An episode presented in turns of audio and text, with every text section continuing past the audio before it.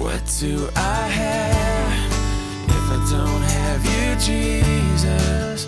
What in this life could mean anymore? You are my rock, you are my glory, you are the lifter of my head. Hi, and welcome to the Rocks Podcast. The motto for 2 Corinthians is When I am weak, then I am strong. The Holy Spirit is using the Apostle Paul's troubles to show us that God is faithful, not only to see us through, but to use our difficulties in powerful ways. Now let's join Pastor Ross with another message from the series entitled Strength Through Weakness. Second Corinthians chapter 6, in the middle of the chapter, we're going to be starting at verse 11.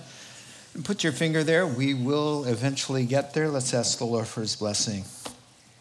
Now, Father, for the word of life before us, which is God breathed and had no origin in any man or anything on earth, but this is the living, breathing word of God, can revolutionize our hearts and our minds and give us a, an awareness tonight of something that we desperately need.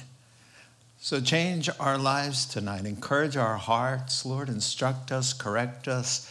Whatever the need, you know it well, and we are open to what you have for us tonight in Christ's name.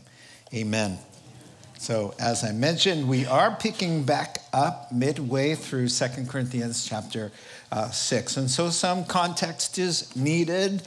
Paul has been defending himself really and his ministry, which is really the theme, overarching theme of the book. 13 chapters really of needing to uh, really mend uh, the, the bridges and, and heal their strained relationship between the Apostle Paul and the Corinthian church that had been kind of led astray by false teachers who came in and wanted to usurp the uh, authority and the, the love that the people had for the Apostle Paul, and sort of in his absence, sort of take over the church. And so Paul had to deal with all of those false accusations and all of that. And so he's defending himself.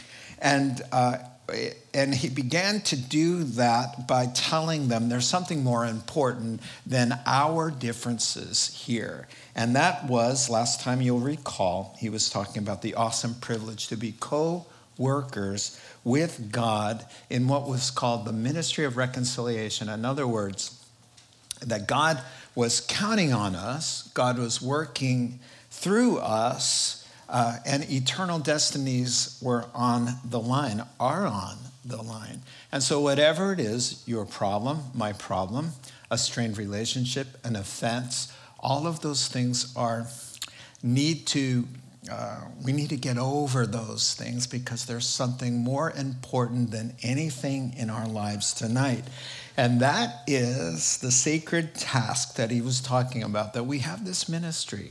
And so, through the ups and downs, the highs and lows, the good and the bad, those things, the times that we're hurting, the times that we're, we're, we're happy and rejoicing, blessing, or hardship, he says, listen, you got to be a representative for Christ and, and carry out the gospel and serve him obediently no matter your situation. And so that's what he's been talking about that we have this ministry, that we have to be faithful and get over our problems and get back to the awesome task at hand because Christ is counting on us, His love is compelling us, and God is commanding us. So, you know, come on. He says, listen, why?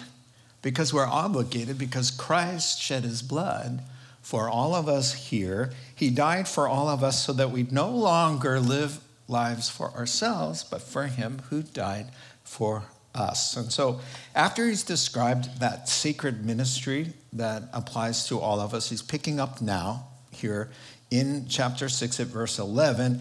He's been saying, Hey, you guys, open your hearts back up to God and the ministry of your Christian life. And also, he says, Now, I want you to open your hearts to us as well. You need to open your heart to God and embrace the ministry of your Christian life. And he says, and while we're talking about opening your heart, you need to open your heart back up to us. So here we are, verses 11 through 13. He says, We've spoken freely to you, O Corinthians. I love the King James. And open wide our hearts to you. We are not withholding our affection from you, but you are withholding yours from us. As a fair exchange, I speak as to my children in the faith. Open wide your hearts also. And so let's talk about this, note takers. Number one, have a heart, Paul is saying. Of course, the Holy Spirit is inspiring him. He's saying, Oh, Corinthians, have a heart. And you can hear the pathos here, you know. And so, back to the theme of the letter here. He's to rebuild the bridge. He wants to mend and heal and restore the relationship. You know what? It doesn't matter how good of a pastor you are, if the bridge is out, there's no way to get that information or that ministry to the heart of somebody if there's no connection. That connection had been severed in uh, some of the church members there, unnecessarily so. But here's how he's going to go about rebuilding uh, that bridge, as it were. He's going to start right here at verse uh, 11. He's going to say, We've been speaking freely to you. Um, really, he's saying, as a father, that he came into Corinth, a bunch of pagan, Gentile, idol worshiping, sexually immoral, terribly godless uh, community. And uh, 18 months later, there's a thriving church. Uh, far, from, far from perfect, those Corinthians were kind of the. Um, the troubled child of all of the churches, but there was a thriving, happening church, spirit filled there, and he became their father in the faith. You can read all about that in Acts chapter 18. He spent 18 months there. And so now he's reminding them, as a fair exchange there at verse uh, 13, he's saying, listen, we love you like a father loves their children. Can you reciprocate with us and love us as children would love their father? That's what he's saying now. And so these newcomers, as I alluded to in the introduction, uh, they are not pastors, but they are posers, uh, false teachers who kind of salivating to move into a turnkey congregation. Paul did all the work and they've come into town and they're like, oh wow, I can get up on the platform and and, and they could be uh, have notoriety, and they could uh, really uh, also profit uh, with ill-gotten gain and be dishonest that way. And so they had false teaching as well. And so they came in to question his authority, his motives, to capitalize on hurt feelings because the Word of God, when you're a pastor, and this happened to the Corinthians, he was correcting people. And they got their feelings hurt and then slandered him and lied about him and gossiped and caused division and all kinds of things. They accused him of being crazy and fanatical, extreme, controlling. Uh, they said, You're a lousy speaker. And he said, Yeah, maybe I am a lousy speaker. The Apostle Paul. So he wasn't like a Greek, eloquently, uh, Greek trained orator right? But trust me, if, if I said the Apostle Paul was going to speak tonight, we'd all be here, right? He says, they say, oh, he's a terrible speaker. Uh, he's always in trouble in all of this. And to a large, uh, to a large extent, they were successful in detracting from the Apostle Paul uh, the value and the love that they had. Um, and, and so, for two reasons, it really worked, and he has to plead like this. Uh, number one, they were successful because of our sinful nature. Uh, we're easily duped by fake news. And so it was Winston Churchill who said, A lie can race around the world twice before the truth gets out of bed and puts on its sneakers, okay? And, and, and so why is that? Well, Proverbs 17, 4 says, evil people listen to evil ideas and liars listen to liars.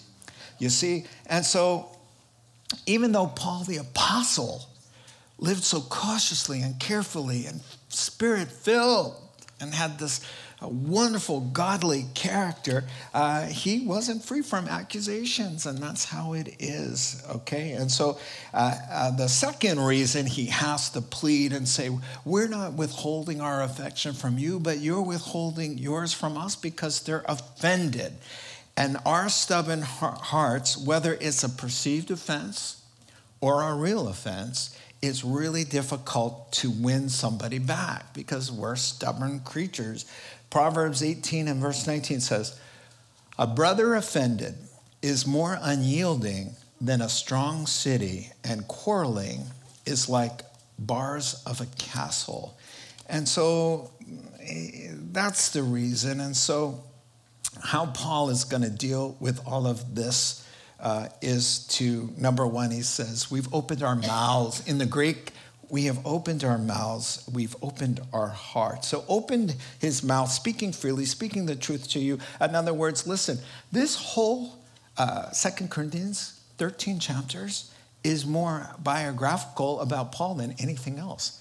It's biographical, it's not doctrinal, really, at all you find uh, about everything he's saying. I've opened up my mouth to you and our heart. Uh, you've heard what's going on with me, my feelings, my failures, pressures, my problems, how I cope with everything, uh, my motivations, all of this, this raw quality of, oh, Corinthians. I came into town. You guys, you, you guys benefited from my ministry. I preached the gospel, and the Holy Spirit came into your heart and gave you eternal life through my efforts and through my lips. Yes, it was the Holy Spirit. But I, who loves you like your spiritual father? He's saying. So he says, Come on, guys. We've shared our hearts and our lives with you. How about some reciprocity here. So he says, We've opened our hearts, you've closed yours. We've expressed our affection and shown that affection to you, but you withheld yours. We have a warm heart for you, and you guys have a cold shoulder for us. And here's what they were doing passive aggressiveness. The apostle who? Not returning texts and emails, wink, wink, all right? Just kind of like, whatever. I'm not going to pay attention to you because I'm going to write you off. I'm not really doing anything. I'm not even talking bad about you. I'm just going to ignore you. And that's what they were doing to him. Uh, here's a quote, and then we'll move on. the Holy Spirit here in these few verses is underscoring the importance of extending grace and forgiveness in strained Christian relationships for the sake of the gospel, for the sake of the Christian community, for the sake of your own health in your own heart and your own walk with God, whether the offense is perceived or real. Minor or major, Jesus says that forgiveness is not an option, and we must show the offender who's asking for it not seven times, but 70 times seven forgiveness and grace, lest we find God withholding mercy from our own lives. Let us open up our hearts here, as he's saying, and keep them open. So it was Jesus in Luke chapter 17 and verse 4 says, Get over stuff. If somebody comes to you and says, Please forgive me, Peter says, How many times? Seven? And the Lord says, No, 70 times seven. And then Peter says, Oh, increase our faith. And then most Christians overlook this, they don't see this. Immediately after Peter says, Oh, you better increase our faith to do that, Jesus gives a little teaching on master servant roles, which really says, Excuse me, Peter? I just told you 70 times 7. If somebody sins against you and then says they're sorry, you don't forgive them seven times, but 70 times 7. I commanded you as Lord, and you're saying, Well, I'm going to need a lot of faith for that. And the Lord says, uh, Excuse me, I'm the master, you're the servant, and I just gave a command. And so the answer wasn't, oh, well, you better increase my faith. The answer should have been, yes, Lord. Amen? Amen.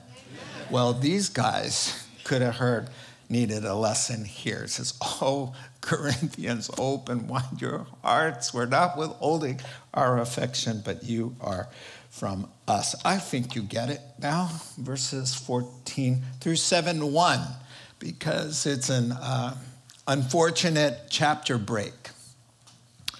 Do not be yoked together with unbelievers, for what do what does what do righteousness and wickedness have in common?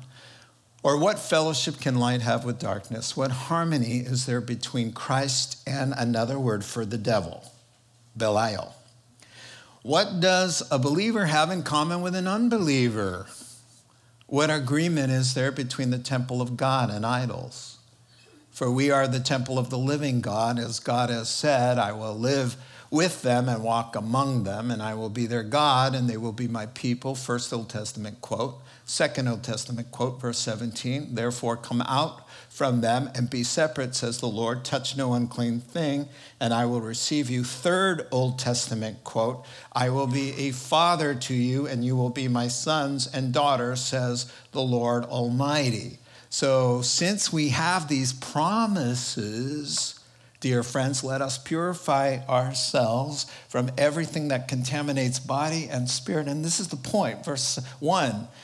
Let us, content, let us not be polluted in our bodies or our spirit, but perfecting separateness from sin and separateness to God, holiness out of reverence for God. Let's talk about this. So we, we saw have a heart, and now in these verses we have some holiness, have some holiness. So, so the transition here how did we go from open mind your hearts to this kind of thing? Well, I'm glad you're asking these good questions here tonight.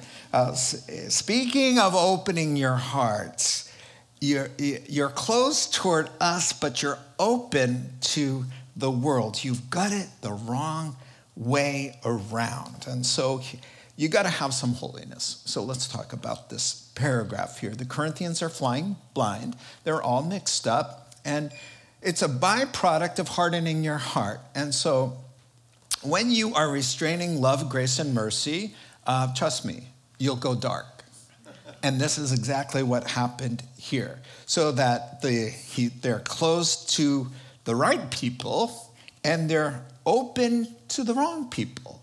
So they're all mixed up here uh, because there's no, when, when you're closed up, you're offended, I need a break, you know, and you're withdrawing and you're doing your thing when you should be open hearted and open mouthed and life flowing.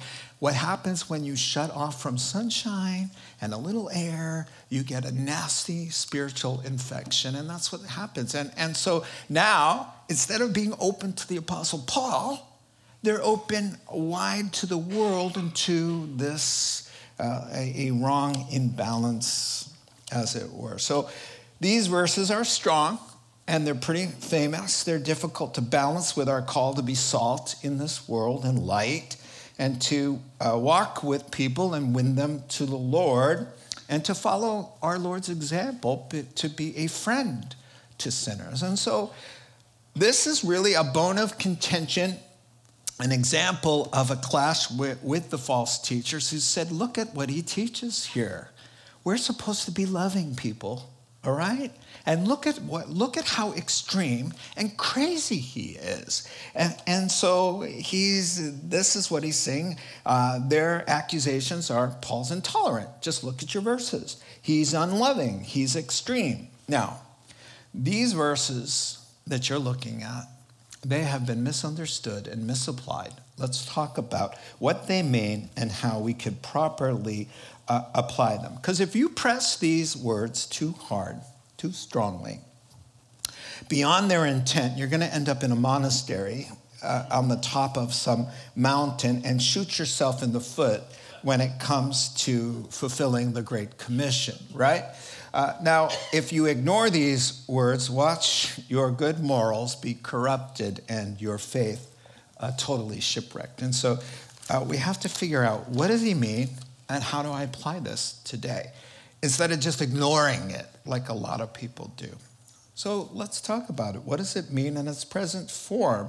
Well, what it doesn't mean is, is that Christians are called to isolate or physically separate from unbelievers, to have an us versus them mentality, a snooty smugness, you know, that uh, we're superior than an unbeliever. And sadly, some people uh, see this this way, not at all. Let me show you how we know that he, we're not talking about isolation of any kind. In 1 Corinthians chapter 5, the Corinthians themselves had already misunderstood the Apostle Paul. So he had to correct them. I wrote to you in my letter, not to, this is the first letter before First Corinthians, which we don't have. I wrote to you in my letter not to associate with sexually immoral people, not at all meaning the people of this world who are immoral or the greedy or swindlers or idolaters.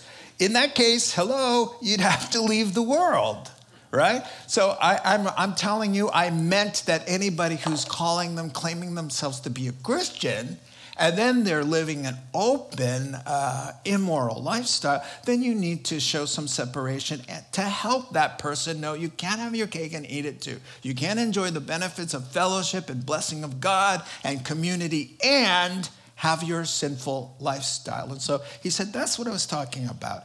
I'm not talking about withdrawing from uh, needy, sinful people at all. So thank you for that. We can go back to the verses. And, you know, we see this everywhere.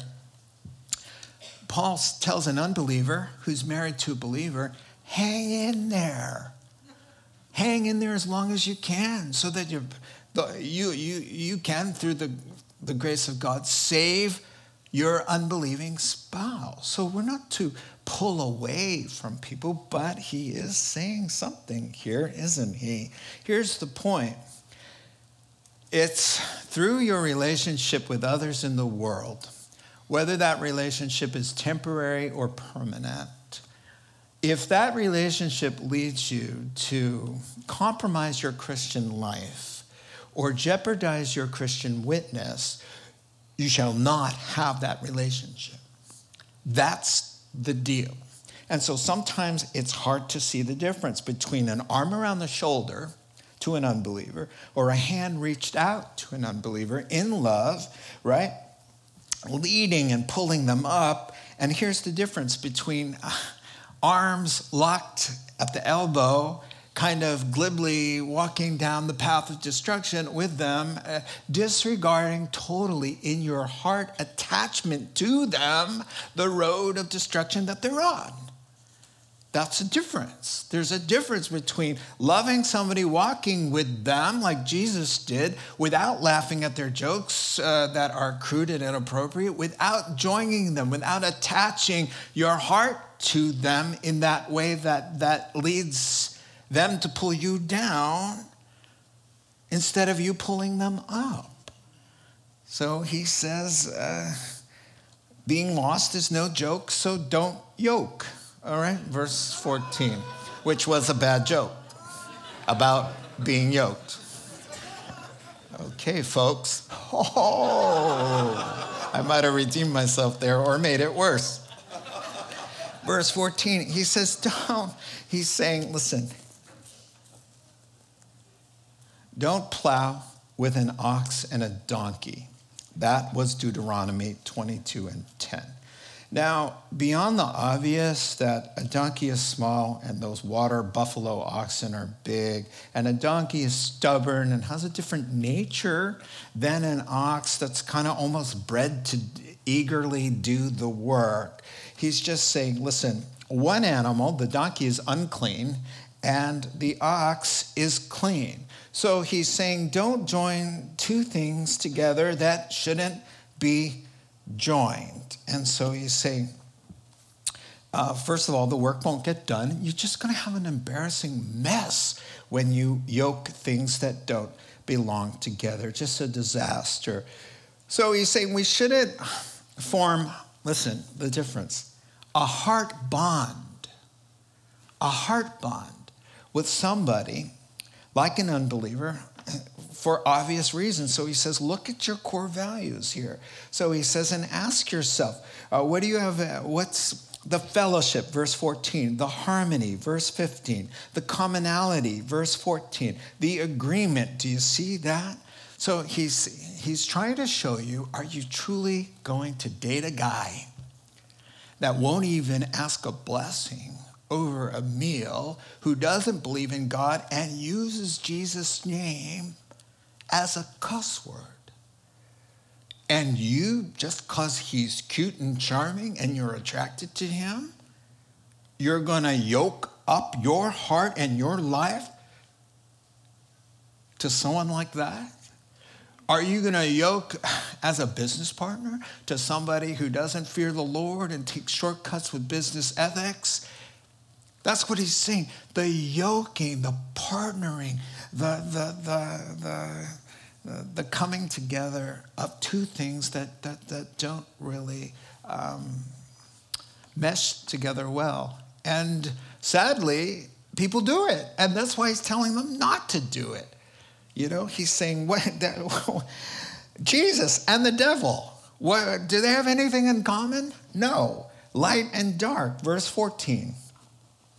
An idol worshiper in a pagan temple, and you with the Holy Spirit. So he's saying, listen, Jesus loved the sinner and hated the sin. And so he didn't love what they were doing, and he didn't affirm them. And so a lot of Christians just like to use the excuse to be a little worldly, to have worldly friends, uh, by saying that they're being salt and light. But unfortunately, here's the question you ask. Uh, because of my relationship and the time I spend with this person, am I more inclined to love God and have greater faith and be more hopeful and joyful? Or am I more cynical? Am I more worldly? Am I less trusting God? Am I more sarcastic after I leave them? Am I more hard hearted and jaded because of my relationship? That's the kind of thing you have to ask yourself about these relationships, really, uh, to understand the, the incompatibility, the no brainer of it all. And now he's going to say, listen, we belong to God. And that's the reason you have to be very careful. That's what he's saying. He's saying you, you don't want to scold them like a Pharisee, and you want to be there. You want to be warm and hospitable to show them the light and the love of the Lord. But be careful. Listen what, what Jude says. He says, um, save others by snatching them from the fires Show mercy mixed with fear, hating even the clothing stained by the corrupted flesh. So, yeah, you've got to get close to people in order to give them the gospel and relationship and friendship, and people have got to trust you. You've got to get there. And he says, snatch them out of the fire, but be so on guard against your own spiritual contamination that you hate even the garment stained by the flesh of whatever it is, lest you get contaminated because you're close. So we run that risk because we rub elbows with them. And here, this passage is the Corinthians were failing. The Corinthians were open wide to all the wrong people, locking arms and kind of going their merry way. And uh, listen, the boat has to be in the water, but the water can't be in the boat. Right? We're in the world, but not of the world. So the Holy Spirit's having a field day right now trying to help you sort it all out.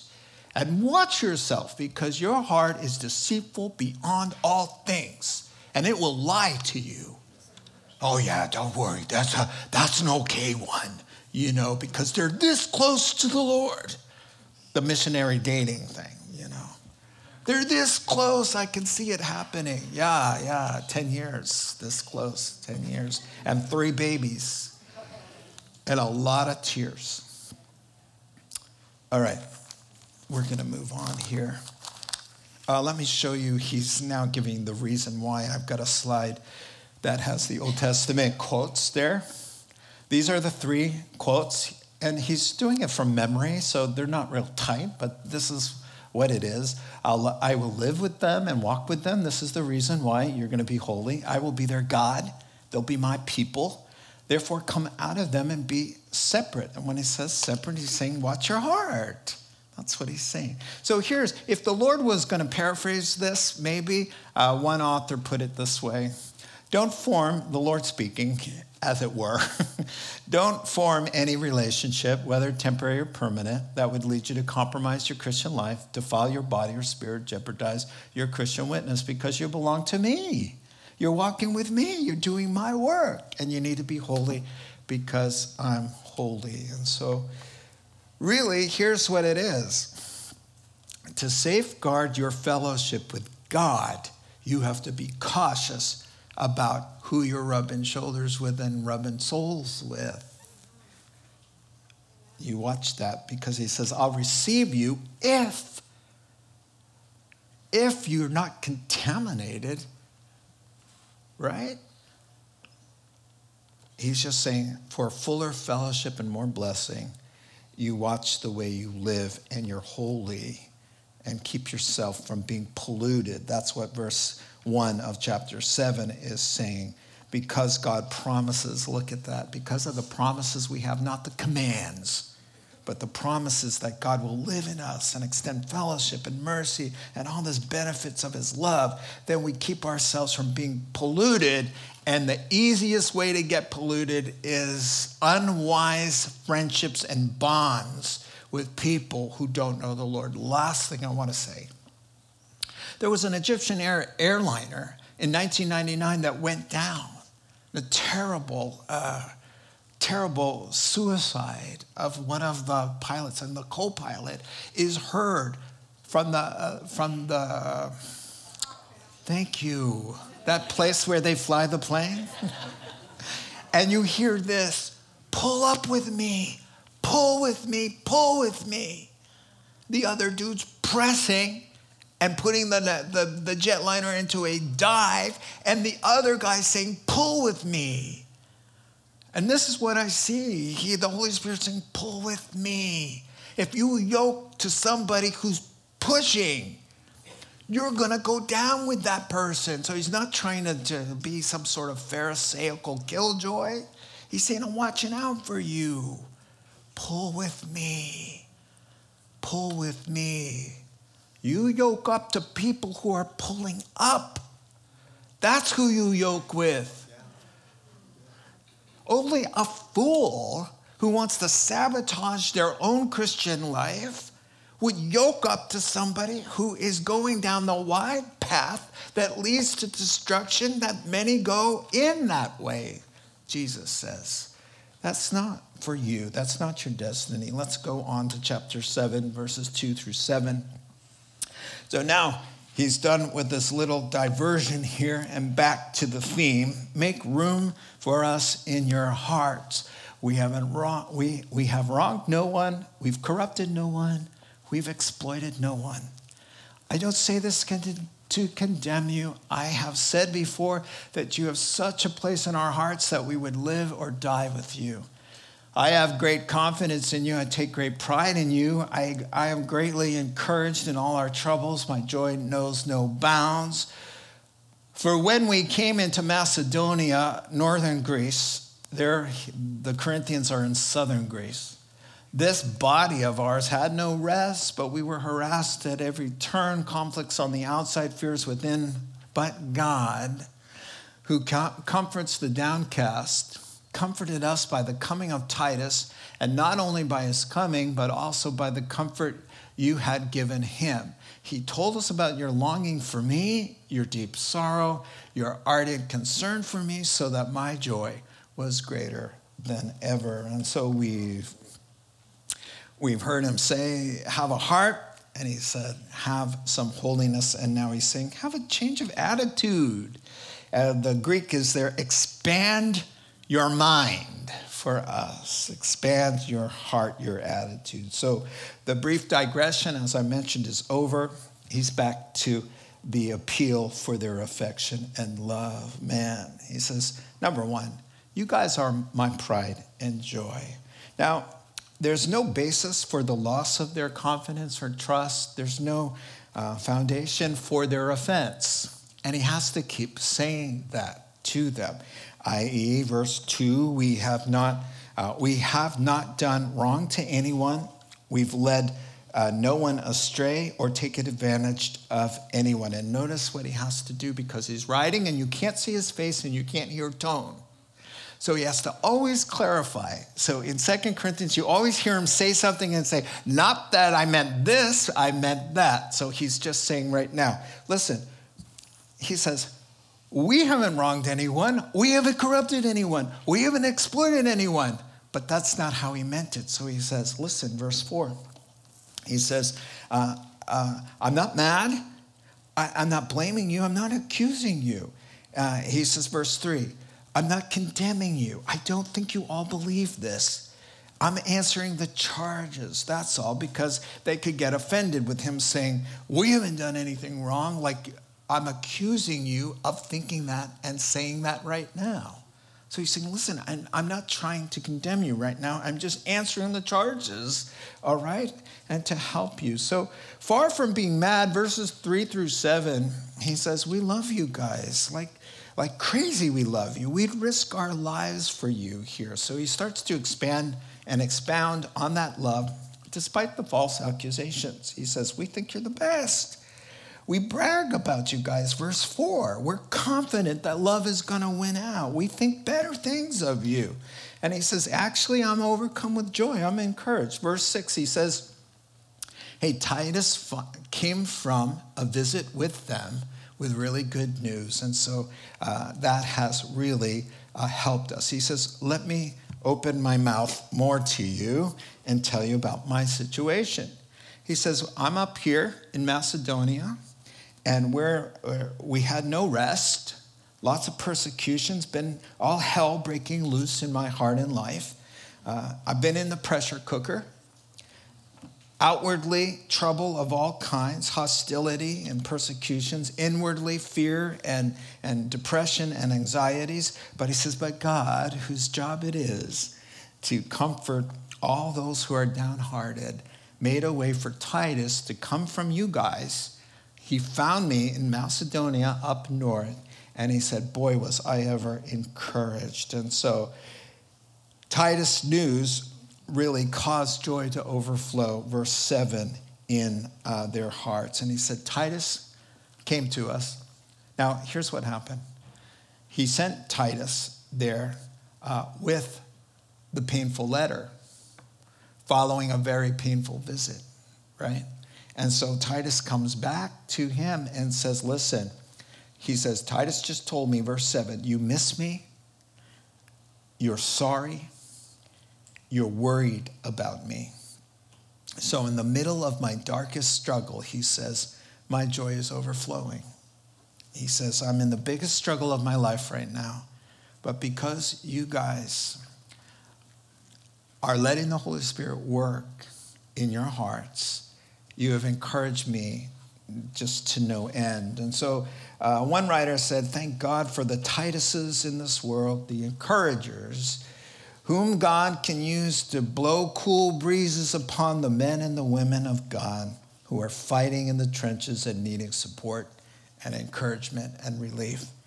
He says, The Holy Spirit always knows what we need when we need it, and he never gives us more than we can handle. And so Titus came and he said, Listen, hey, the Holy Spirit's working. They miss you, they're sorry, and they're worried about you, and all of this. So we're going to finish up. Uh, we're close to it right now. So now, uh, this is really good. He's going to now say, You got to think biblically when you assess your life. And the hurtful things that are going on in you, the only way to understand is it good or bad is by faith and a biblical perspective. So here's what he's saying now. Let's take a look at this. Even if I caused you sorrow by my letter, I don't regret it. Though I did regret it, there it is again clarifying. I see that my letter hurt you, but only for a little while, yet now I'm happy, clarifying. I'm not, not happy that I made you sorry, but because your sorrow led you to repentance for you became sorrowful as God intended. And so you weren't harmed in any way by us. Hello. Godly sorrow brings repentance that leads to salvation and leaves no regret, but worldly sorrow brings death. Verse 11 See what this godly sorrow has produced in you? What earnestness, what eagerness to clear yourselves, what indignation, what alarm, what longing, what concern, what readiness to see justice done. At every point, you have proved yourselves to be innocent in this matter. Verse 12. So even though I wrote to you it was not on account of the one who did the wrong or of the injured party. But let's think biblically. Let's take, uh, let's have a heavenly perspective, spiritually speaking. But rather that God, be, that before God, you could see for yourselves how devoted to us you are. By all this, we are encouraged. So, a lot to talk about here. So, he said, have a heart, number one. Number two, have some what? Holiness. Somebody's paying attention. Thank you. Have a change of mind and now have a biblical perspective. Listen, somebody asks you, how's it going? Do you always have to say terrible because you're challenged? Are things really going bad because you're in a predicament of some kind? Is that terrible? A mature Christian can assess what God is doing and using through the difficulty and not just lump all hardship into the bad category. So here's he's saying, listen, we've gone through a lot here, but let's focus on the good thing that God is working together for our good because we love him and are called according to his purpose. So can we just assess things that not all bad not all difficult things are bad. So, the pain, the sorrow, the struggle, he says, My letter, all of this God is using in verse 8. I don't regret it because of how God used it. And then he says, I mean, of course, I regret the pain it caused you at the time, but look what came of it. Look what came of it. I'm happy. He says, Not at your pain, of course, as I said, but that you've repented, and the word there is to do a U turn, to have a change of heart. And so Paul um, took out a spiritual paddle, right? And so he took some of the folks at Corinth who needed it to behind the woodshed and let them have it with the authority, he says, that the word of God has. And inspired by the Holy Spirit, he went into places and he said, Listen, you guys can't live together anymore. Stop it. That's a joke. You both are born again and you're living together out. And then the families got involved, and the people said, How dare you tell us who we can love and who we can't? And, you know, we're, we have a vow to abstinence, Paul, okay? Right? It's all of that stuff. And so people got their feelings hurt and all of this pain and sorrow and all of that and all the letter. So he had a painful visit. 2 corinthians chapter 2 and verse 1 talks about it followed by a severe letter. All right? He said that painful visit and the severe letter which we don't have he said, produce the sorrow of mourning in you as God intended. It brought you to your knees, and you had an aha moment, verse 10 says, listen, pain that isolates, all right? Worldly sorrow. Pain that isolates itself from God uh, will, will lead you to death. But pain that draws you to, to the Lord is redemptive and good and valuable and, and, and necessary, and it leads to salvation and eternal life. And there's no regret for that. One old school writer said, Oh, blessed distress and disease, oh, gleeful, painful tragedy, oh, wonderful bankruptcy that bore you on eagle's wings out of the eternal dungeon of hell and through the gates of everlasting joy. If it took cancer, if it took a failed relationship, if it took a death, there's nothing good in the death itself except the good that it brought you to a place of eternal life.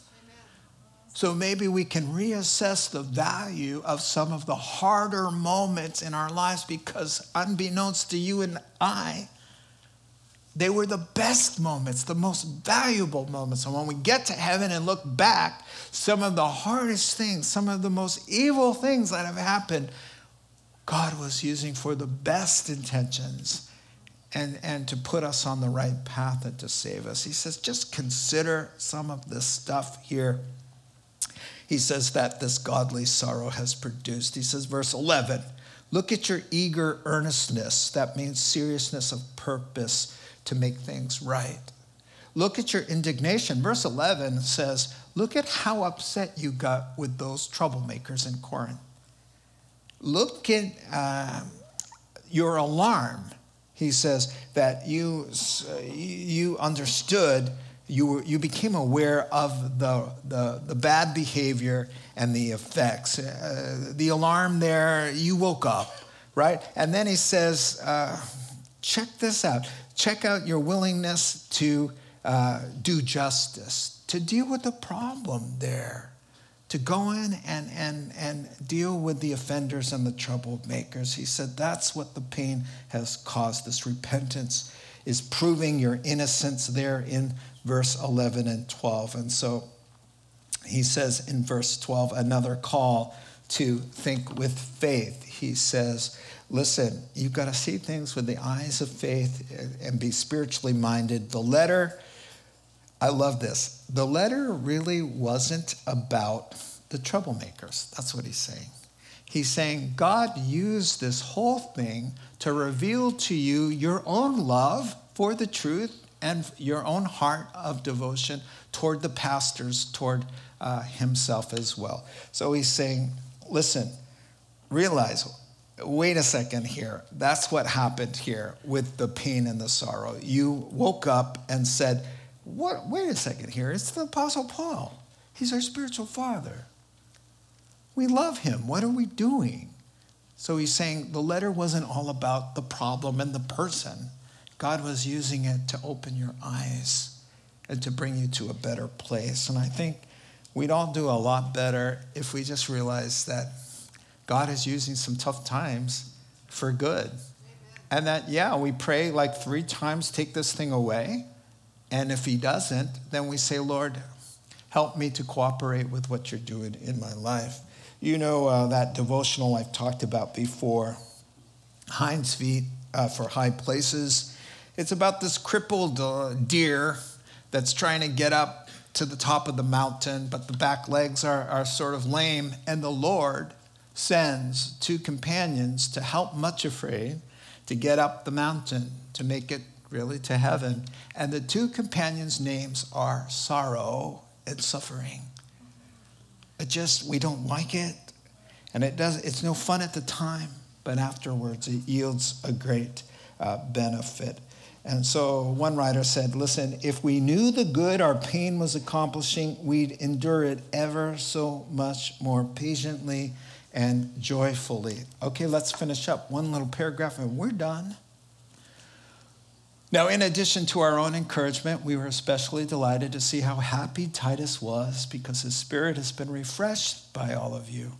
I had boasted to him about you, and you have not embarrassed me. But just as everything we said to you was true about him, so our boasting about you to Titus has proved to be true as well. And his affection for you is all the greater when he remembers that you were all obedient, receiving him with fear and trembling. I am glad I can have complete confidence in you. Look at you. You came out for a Bible study and you finished a whole chapter in the New Testament. Awesome.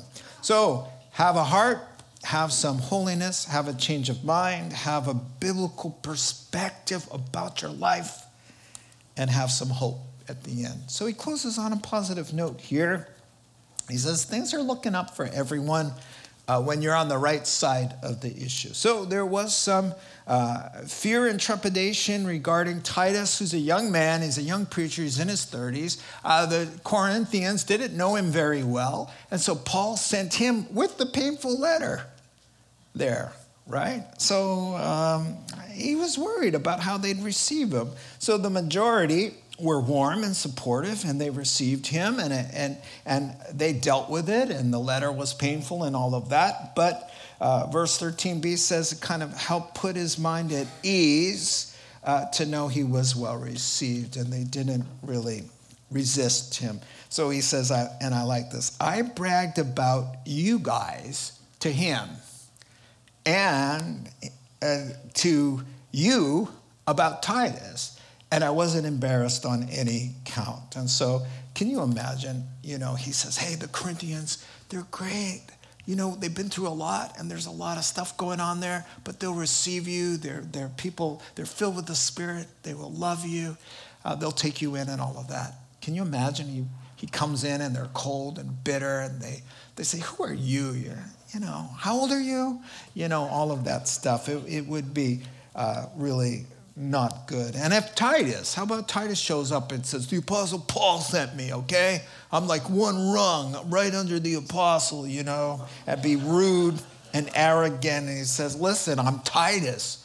I'm all over the New Testament. I'm in the book of Acts, okay? rude, arrogant, and sensitive. But no, he said, Titus was everything I said he would be. And the Corinthians, believe it or not, were also even eh, with their problems, they were everything Paul hoped they would be. And so he said, You received him with fear and trembling. It's kind of hyperbole, exaggerated rhetoric that just is an idiom that just says, You showed him the same respect you would an apostle. This young man comes in and says, The apostle Paul sent me, you know? And they received him with great respect, like, Wow, we're going to receive you as an apostle as well. And so he says, Thank you for that. And after all is said and done, he says, Church, you've done good there, verse 15. You've done good. You've cleared yourselves, you've been shaken up, you've come to your senses, you're back on track, your relationship with me is being healed, you're taking care of business in Corinth, you're dealing uh, with the uh, problem honestly and biblically, you've refreshed Titus. You've brought joy to my heart and our hearts. You've encouraged us in God's work. So now he says, Do you see why I really don't regret the whole painful matter? And neither should you. Stop regretting the painful matter because God is on your side. And he will not allow you to be tested more than you are able. But with the very strain, he will provide a way for you to bear up under it. And he always gives a way of escape. Let's pray. Father, thank you for your great love. Thank you for your mercy. We ask now that you would apply these truths in our hearts and lives and help us to make sense of them, put them into practice. In Christ's name. My takeaway for me tonight open your hearts. Open your hearts. We have a choice. And so, so much happens, and we shut down, and we isolate, we withdraw from the Lord, from serving Him, in relationships, in marriage. There is not a marriage alive that you don't have offenses almost on a daily basis. Check your heart. Check your heart. Open your heart you render your life useless and ineffective and unproductive when you close. The only person you're hurting when closing your heart is yourself and the community and the people you're connected to. Open your hearts to the Lord. Father, help us. Uh, we got lots of reasons why we want to protect and close up and not open our hearts. And help us increase our faith. Lord, increase our faith. Help us, Father God, to stay soft and open to what you're doing, what you have for us in Christ's name. You have been listening to the Rock Podcast. Our regular services are held on Wednesday nights at 6:30 and Sunday mornings at 8:30 and 10:30 a.m. in Santa Rosa, California. If you would like to learn more, please visit our website at cctherock.org.